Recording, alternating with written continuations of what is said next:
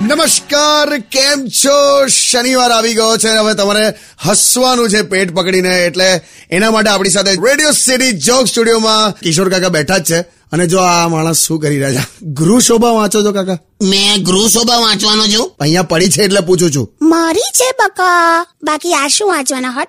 વાંચવાનું તો છે ને સૌથી પહેલા આપણે બકા નિયમ બનાવવો પડે. રેગ્યુલર હેબિટ પાડવી પડે પછી વ્યવસ્થિત વંચાય. પણ મારે નહીં વાંચવી ગૃહ શોભા. અરે આની વાત નથી કરતી હું આમ જનરલ વાત કરું છું. તમને ખબર છે મોટા મોટા માણસો જ્યારે ઘરમાં લાઇટ નથી ને ત્યારે ફનસ સળગાઈને વાંચતા હતા મીણબત્તીમાં વાંચતા હતા. સ્ટ્રીટ લાઇટ નીચે વાંચતા હતા એ તો હવાર રખડી કાય તો શું કરવાનું? દિવસે વાંચી કાઢવું જોઈએ ને આ બધું? આવું બધું ના કરવું પડે પછી. એટલે કાકા આ તો એકદમ આમ વાંચવાના ડેડિકેશનની વાત ચાલે છે. એક્ઝેક્ટલી એકવાર વાંચવાની આદત પડે ને પછી જો કશું બી વંચાય. એમ ને? તો પછી આ લે ટેલિફોનની ડિરેક્ટરી વાંચી કાઢ આખી લે. શું? તો પછી હોશિયારી મારે છે.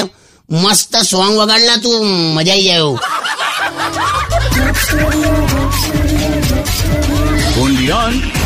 rain.